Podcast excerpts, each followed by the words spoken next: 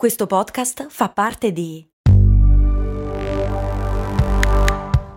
Voice Podcast Creators Company. Se a volte ti senti così, ti serve la formula dell'equilibrio. Yakult Balance, 20 miliardi di probiotici LCS più la vitamina D per ossa e muscoli. Bentornati avventurieri di Brandy in questo nuovo episodio. Oggi vi vorrei raccontare una storia imprenditoriale quanto mai attuale in questi giorni drammatici in cui stiamo assistendo inermi agli scontri tra Russia ed Ucraina. La storia su cui volevo porre la vostra attenzione ha luogo proprio tra i palazzi del potere russi e ha come protagonista un giovane imprenditore informatico capace di sfidare a viso aperto il governo del Cremlino inaspettatamente la nostra storia comincia in Italia, a Torino. Una giovane famiglia si è appena trasferita nella capitale sabauda da San Pietroburgo a causa del lavoro del latinista Valeri Durov, il padre di famiglia. I nostri protagonisti si trovano bene a Torino e il piccolino di famiglia, il giovane Pavel, frequenta le elementari e le medie integrandosi alla perfezione ormai l'Italia è anche casa sua. Arrivato il momento di scegliere la scuola superiore, però il padre lo convince a tornare in patria a San Pietroburgo. Pavel è dispiaciuto di lasciare il suo paese d'adozione, ma è anche convinto che crescere e finire la sua formazione nella sua terra d'origine gli possa dare una marcia in più. Pavel così ritorna a San Pietroburgo e dopo il liceo si iscrive alla facoltà di filologia di Mosca. Si laurea a pieni voti nel 2006 e davanti a lui c'è una luccicante e sfavillante carriera accademica sulle orme del padre. Ma il giovane Pavel ha altri programmi per il suo futuro.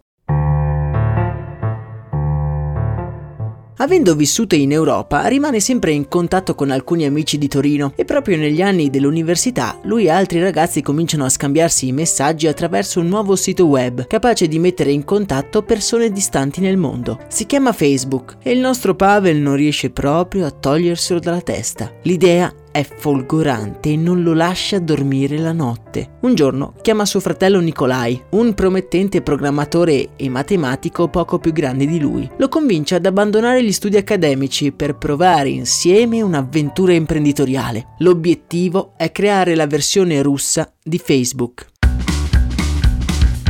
Nikolai è un autentico prodigio della programmazione e per lui ricreare Facebook è un gioco da ragazzi. Dopo pochi mesi di lavoro, a settembre del 2006, il sito è già in beta testing per gli studenti universitari. Si chiama V-Contact, ma diventerà presto noto semplicemente con il nome di VK o VK.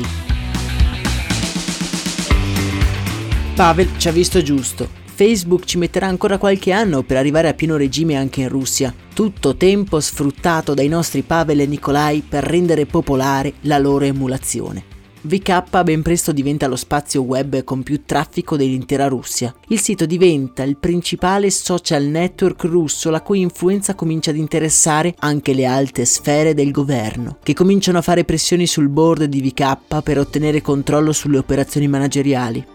Data la loro fede taoista e votata all'anarchicapitalismo, Pavel e il suo braccio destro, il fratello Nikolai, non sopportano di buon grado le ingerenze del Cremlino, creandosi così molti nemici a Mosca. Le cose degenerano quando VK riceve una richiesta ufficiale del governo russo di fornire dei dati sensibili della popolazione attiva sul social network per ragioni di Stato. A questa richiesta, definita pubblicamente inaccettabile dallo stesso Pavel, il fondatore dell'azienda risponde pubblicando sulla sua pagina VK una foto di un cane con la lingua di fuori, scusandosi scherzosamente con il governo. Pavel non immagina neanche le conseguenze che avrà questa sua bravata. La mattina seguente una squadra di militari fa irruzione negli uffici di VK, intimando al CEO di seguire le regole e che in caso contrario ci sarebbero state indagini su tutto l'operato dell'azienda. Pavel di malavoglia è costretto ad acconsentire, conscio del fatto che quello è l'unico modo per salvare la sua creazione. Pavel negli anni successivi cerca in tutti i modi di mantenere il controllo di VK. Purtroppo il governo, attraverso grossi investimenti e manovre intimidatorie, acquista pian piano quote della società, mettendo ai margini il nostro protagonista. In pochi anni, gran parte della compagnia passa nelle mani del gigante filo governativo Mail.ru. Per chiarire la sua riluttanza al nuovo board amministrativo, Pavel un giorno pubblica una foto indirizzata agli investitori su Instagram, mostrando il dito medio. Ormai la sua posizione è completamente inaccettabile per il Cremlino. Giorni dopo quest'altra bravata, una sua lettera di dimissioni viene trovata negli uffici di VK. È chiaramente un falso, ma Pavel non ha idea di come difendersi e di come dimostrarlo. Viene anche accusato ingiustamente di aver investito un ufficiale della polizia mentre è alla guida della sua Mercedes bianca. La situazione è tragica, si sente accerchiato e quella sera, insieme al fratello Nikolai, decidono che quella battaglia non avrebbero potuto vincerla, almeno non adesso, almeno non rimanendo in Russia alla guida di VK. La mattina successiva, una squadra speciale di militari entra negli uffici della compagnia. Il loro obiettivo è arrestare Pavel, ma lui, quella mattina, in ufficio, non c'è mai arrivato. La sera prima è infatti scappato negli Stati Uniti, dove a Buffalo, senza perdere un minuto, decide di reinvestire tutti i soldi guadagnati negli anni da VK in una nuova applicazione di messaggistica fondata sulla libertà. Con lui ci sono l'amato fratello Nikolai e alcuni fedeli dipendenti di VK. Sono tutti rinchiusi in una camera d'albergo quando cominciano a lavorare ad un progetto il cui nome viene scritto su di una lavagna. Si tratta di un'app di messaggistica completamente no profit e incredibilmente difficile da decriptare, libera da qualsiasi condizionamento politico e protetta dagli hacker. Quel giorno, in quella camera d'albergo, nasce Telegram. Pavel Durov da quel momento spende in media circa un milione di dollari al mese per far funzionare Telegram. Essendo braccati dal governo russo, Pavel e i dipendenti sono costretti a spostarsi ogni mese in località improvvisate degli Stati Uniti utilizzando Airbnb. Quello che li anima è la voglia di creare qualcosa di libero e di estremamente funzionale. Attualmente Telegram è una realtà strutturata, ha quasi 500 milioni di utenti e nel 2021 è stata l'app più scaricata al mondo. Ovviamente la totale libertà e protezione decriptata del sistema di messaggistica nasconde degli effetti collaterali.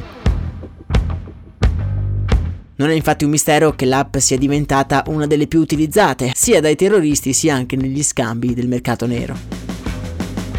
Telegram, vista la sua natura, si trova a dover affrontare nuove sfide che la metteranno alla prova nel futuro prossimo, ma quello di cui possiamo stare certi è che Pavel e suo fratello Nikolai continueranno a combattere per la libertà di comunicazione contro ogni violazione di privacy. Questa più o meno a grandi linee è la storia di come è nato Telegram, un'app che utilizziamo anche noi avventurieri. Nella descrizione infatti vi lascio sempre il link del canale Telegram dove potete trovare approfondimenti e rimanere aggiornati un po' su tutti i contenuti che pubblichiamo. Per oggi è davvero tutto, nella speranza che dovunque voi siate possiate essere al sicuro, io vi abbraccio forte. Un saluto da Max Corona.